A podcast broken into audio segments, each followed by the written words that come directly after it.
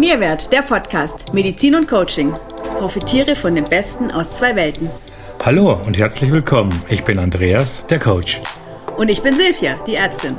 Wir wünschen dir viel Vergnügen und neue Impulse rund um deine psychische und körperliche Gesundheit, Resilienz, Leistungsfähigkeit und dein Wohlbefinden. Für die gesündeste Version deiner selbst. Alle Jahre wieder. Gute Vorsätze haben in Silvester Hochkonjunktur. Und oft sind es die gleichen wie im Jahr zuvor. Gerade beim Jahreswechsel denken viele Menschen über das abgelaufene Jahr und ihr eigenes Tun und Handeln nach. Wo steckt noch Potenzial? Was kann ich in meinem Leben verbessern? Was möchte ich noch erreichen? Was will ich nicht mehr?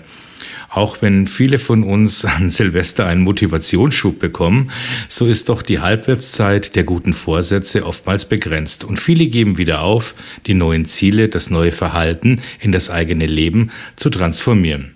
Laut einer Studie mit 3000 Teilnehmern, die gute Vorsätze gefasst hatten, sind äh, 77 Prozent äh, nach einer Woche noch dabei. Und nach zwei Monaten sind jedoch 88 Prozent abgesprungen und haben ihre guten Vorsätze über Bord geworfen. Wir alle kennen das Phänomen. Man nimmt sich etwas vor und bei den kleinsten Schwierigkeiten fallen wir doch wieder zurück in unsere alten Gewohnheitsmuster. Das Ziel eines jeden guten Vorsatzes ist es, eine neue, vorteilhafte Gewohnheit zu etablieren. Die Frage lautet also, warum scheitern Menschen bei ihren Vorsätzen? Wie kann ich Vorsätze wirklich einhalten? Wie kann ich meine Ziele wirklich erreichen? Wie kann ich nachhaltig neue Gewohnheiten erschaffen? Wie kann ich das Scheitern meiner Vorsätze verhindern? Die Antworten auf diese und andere Fragen in unserem Podcast gelten übrigens nicht nur für die Neujahrsvorsätze, sondern ganz allgemein über das ganze Jahr hinweg. Welche guten Vorsätze hast du denn dir fürs neue Jahr vorgenommen, lieber Silvi, oder nimmst du dir gar keine vor? Ja, also ich bin jetzt nicht so unbedingt aufs neue Jahr fixiert. Ich nehme mir schon immer auch was vor. Doch ich habe mir fürs neue Jahr tatsächlich vorgenommen, ähm, einfach auch ähm, meine Gesundheit mehr wertzuschätzen, mehr im Hier und Jetzt zu sein ähm, einfach alles nicht so selbstverständlich hinzunehmen, was ich oft mache. Das sind so meine, meine eher allgemeinen Vorsätze. Und natürlich will man mehr Sport machen, ne? die Klassiker. Vielleicht genau. ein paar genau. Kilochen abnehmen. Ja, die sind irgendwie auch immer dabei, ja. das ist schön.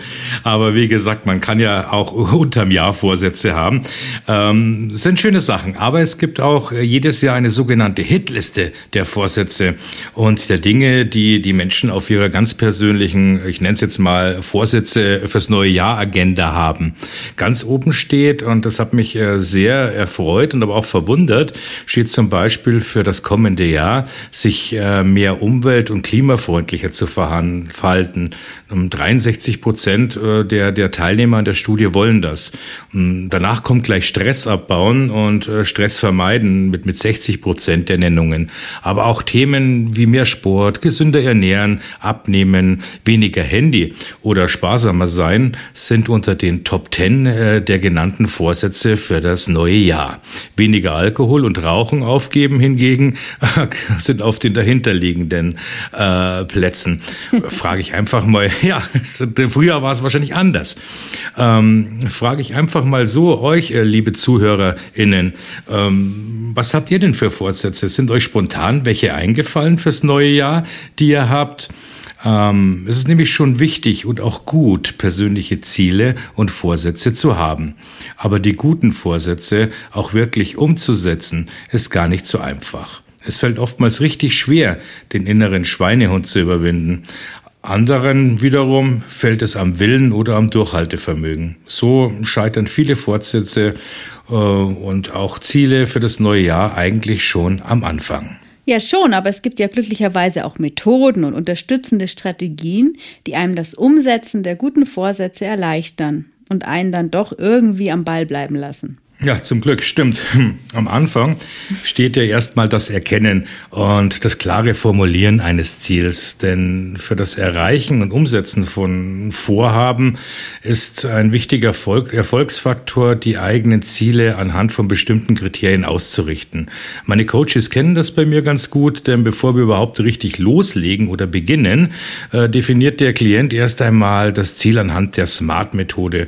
Diese Methode hat ihren Ursprung aus dem Projektmanagement, kommt also aus der Wirtschaft, hm, hat sich aber bestens bewährt und ist auch ganz einfach erklärt. Smart, dieses Wort, steht einfach dafür, für S wie spezifisch. Das heißt, das Ziel so spezifisch und konkret zu beschreiben, wie nur möglich. Also beispielsweise, ich möchte mehr Sport machen und abnehmen. Genau, super, genau so. Und darauf können wir jetzt aufbauen. Bei Smart steht dann das M für messbar. Das heißt, ich möchte zweimal die Woche laufen und drei Kilo abnehmen. Das kann ich messen, das kann ich nachvollziehen. Das A steht für attraktiv. Also die Frage, ist das Ziel überhaupt attraktiv für mich? Und äh, diese Frage steht dahinter. Kann man also sagen, ich nehme ab, um meine Bikini-Figur wieder zu haben. Das ist dann durchaus attraktives Selbstwertziel oder wie auch immer formuliert. Also die Attraktivität. Das T in der Smart-Methode wiederum steht für das Terminierte, für das Terminierte. Also bis wann? Ich gebe mir drei Monate Zeit, um mein Wunschgewicht zu erreichen. Diese Methode, ähm, Vorsätze oder Ziele nach der Smart-Formel zu definieren, ist auf alle möglichen Vorhaben anzuwenden. Egal, ob das jetzt Ziele aus dem Bereich der Umwelt, der Familie sind, möchte mich mehr Freizeit mit meiner Familie verbringen, muss man ja auch planen. Gesundheitliche Themen, ja, was möchte ich erreichen? Äh, wie möchte ich mich da auch verändern, optimieren, verbessern? Beruflich oder auch im Bereich des Stresses. Ja, genau. Und das ist besonders wichtig, die Ziele in der Ich-Form zu formulieren, damit der Prozess auf dich allein zugeschnitten ist und du dich stärker mit dem Vorhaben identifizieren und auseinandersetzen kannst. Und natürlich, dass du sie dir aufschreibst. So, nun hat man also sein Ziel klar formuliert und dann geht es los, oder? Möchte man meinen, ja. Auf den ersten Blick ja. Aber die entscheidende Frage ist ja, wann fällt der Startschuss? Machen wir es doch mal so. Das kennt vermutlich jeder. Nächste Woche fange ich an zu joggen oder im neuen Jahr fange ich an, weniger zu essen. Klingt auf den ersten äh, Blick sehr entspannt und macht keinen Druck, oder? Glaube nicht. Und äh, genau da liegt der Fehler auch im System. Äh, so Aussagen wie morgen fange ich an, dann denkt man schon mal, hey cool, dann kann ich ja heute noch so weitermachen wie die letzten Wochen äh, wenn ich mir vornehme, ab dann und dann mache ich Sport oder höre ich das Rauchen auf, wenn ich so an die Sache herangehe, dann bringe ich meinem Gehirn bei, ich mache es erst morgen. Und das ist eine sehr unkluge Suggestion. Denn wenn ich dauernd sage, ich mache es dann oder ich mache es morgen oder nächste Woche, dann fange ich an. Ähm, dann bilden sich im Gehirn sogenannte neuronale Vernetzungen, die mich darauf trainieren. Ich mache es morgen und morgen mache ich es wieder übermorgen und übermorgen mache ich es dann wieder morgen und so weiter. Das Ziel, also das Vorhaben, wird also unterbewusst als nicht wichtig eingestuft. Du verstehst, was ich meine? Ja, absolut, das macht Sinn. Ja, und da ertappe ich mich ja schon selber wieder hier. Ha. Ich trainiere dann also nicht das Jetzt, sondern das Morgen ein. Ne? Genau, also, richtig. Und, und da, da liegt der Fehler. mhm. genau. Was steckt ihr doch hinter diesen, ich nenne es jetzt mal den Erst-Wenn-Gedanken, also erst wenn es morgen ist, erst wenn das neue Jahr begonnen hat. Also erst zum Beispiel der Januar ist der erste und äh, wenn die neue Woche begonnen hat, dann fange ich an. Was steckt dahinter? Die Antwort ist ganz einfach. Auch wenn sie jetzt schockierend und hart ist. Du bist einfach noch nicht hundertprozentig dabei, du hast dich einfach noch nicht hundertprozentig dafür entschieden. Du stehst also noch voll und ganz zu dieser Entscheidung, also zu dem Vorsatz. Heißt aber, dass die Menschen sich noch nicht entschieden haben, ein Verhalten zu ändern. Wenn sie absolut den Willen haben, eine Sache zu verändern, dann würden sie zum Beispiel sofort aufhören zu rauchen. Also jetzt gleich. Warum ist das so? Nehmen wir doch mal ein konkretes Beispiel. Ähm, wir gehen shoppen oder du gehst shoppen, weil du ein neues Paar Schuhe brauchst. Du bummelst durch die Stadt und schaust dir Schaufenster und Schuhläden an. Der Entschluss ist also gefasst, dass du neue Schuhe haben möchtest. Dein Vorhaben fürs neue Jahr. An einem bestimmten Geschäft hältst du dann an und gehst hinein. Du probierst Schuhe, wächst ab, schaust sie dir im Spiegel an und schließlich entscheidest du dich für ein ganz bestimmtes Paar Schuhe. Du hast also dich entschieden und kaufst sie. In genau diesem Moment, wo du diese Entscheidung getroffen hast, wirfst du unbewusst alle anderen Bilder der Schuhe, die du wahrgenommen hast, in deinem Kopf weg. Sie spielen keine Rolle mehr. Wären die anderen Schuhe noch da, würdest du immer noch zögern, wärst in deiner Kaufentscheidung unsicher. Und genauso ist es, wenn du dir etwas vornimmst und dich nicht schon in dem Moment jetzt äh, es visualisierst und zu diesem Ergebnis stehst. Dann äh, gibt es so viele Alternativen, also viele Bilder wie die Schuhe im Kopf und du schiebst diese Entscheidung, das ist kaufen oder den Vorsatz umzusetzen, einfach in eine andere Zeit und äh, somit kommst du nicht in die Umsetzung und auch nicht zum Beginn der Veränderung. Oder nehmen wir das Beispiel Joggen. Ja, ähm, oder mit gesunder Ernährung oder einem Stressbewältigungsprogramm anzufangen, wenn du es visualisierst, wie toll es sich anfühlt, Sport zu machen, äh, wie das Gefühl ist, wenn man ausgepowert ist, wie man sich fit fühlt, wenn man sich das vorstellen kann, sogar vielleicht körperlich spüren kann, wie gut gesundes Essen schmecken kann und wie man plötzlich besser schläft wie es sich anfühlt, nicht mehr unter negativem Stress zu leiden, sondern gesund mit Stress umgehen zu können. All diese schönen Nebeneffekte, wenn man sich die vorstellt, dann wird man auch sofort ins Tun und Handeln kommen. Und solange du nicht die anderen Bilder im Kopf hast, also Joggen ist anstrengend und macht keinen Spaß, gesundes Essen ist sehr aufwendig zu kochen und da muss ich viel einkaufen gehen und verbraucht viel Zeit. Es ist immer eine Frage der Zeit, wann der neue Vorsatz aufgegeben wird. Diese Bilder gilt es aus dem Kopf komplett zu verbannen, fallen zu lassen, um ins Tun und Handeln zu kommen. Ja, das, das klingt sehr gut. Also was auch hilft, ist sicher auch, sich Verbündete zu suchen. Hm. Weil in der Gruppe fällt es ja doch leichter, seine guten Vorsätze treu zu bleiben. Also einen Freund oder eine Freundin fragen, ob er mitmachen möchte, in sportlichen Dingen. Auch eine Gruppe suchen. Ja, also einfach einem Treffen anschließen, auch draußen vielleicht joggen gehen gemeinsam, im Sommer radeln gehen in der Gruppe. Weil äh, wenn man was ausmacht, diese regelmäßigen Termine und sich verpflichtet, äh, dann geht man auch hin, wenn man eigentlich keine Lust hat. Ne? Wenn man das nur mit sich alleine ausmacht, dann ist man da nicht so konsequent und ähm, es fällt dann doch deutlich schwerer aufzugeben, wie so, wie so bei einem Therapieplan. Einfach sich auch Termine setzen. Ne?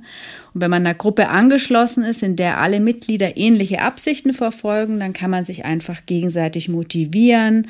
Man kann sich beweisen, man kann sich zeigen, man kann mithalten, man ist einfach motivierter. Und das Kommunizieren des Vorhabens finde ich auch sehr wichtig, also der Ziele, was ich erreichen möchte. Wenn man das Freunden, Familie einfach von dem Vorhaben erzählt, dann geben die einem sicherlich Rückhalt und können dich ebenfalls bei der Umsetzung unterstützen oder dich auch mal dran erinnern, was du dir doch vorgenommen hast. Mein Sohn macht das ganz gern. Hm. Der erinnert mich dann immer was ich eigentlich nicht mehr essen wollte und so. Ne? die Verwirklichung von deinem Vorhaben fällt dann leichter, ja, und die Motivation steigt und es ist dann nochmal so eine Bewusstmachung, ja, und es hat vielleicht auch im Hinterkopf so dieses, ah, ich werde es euch beweisen oder so, ne? Also es ist doch sehr positiv und äh, je mehr Leute von diesen Plänen wissen, desto schwerer fällt es einem dann doch, den Rückzieher zu machen und der eigene Stolz, ne, der treibt einen ja dann schon automatisch zum Weitermachen an. Absolut, absolut.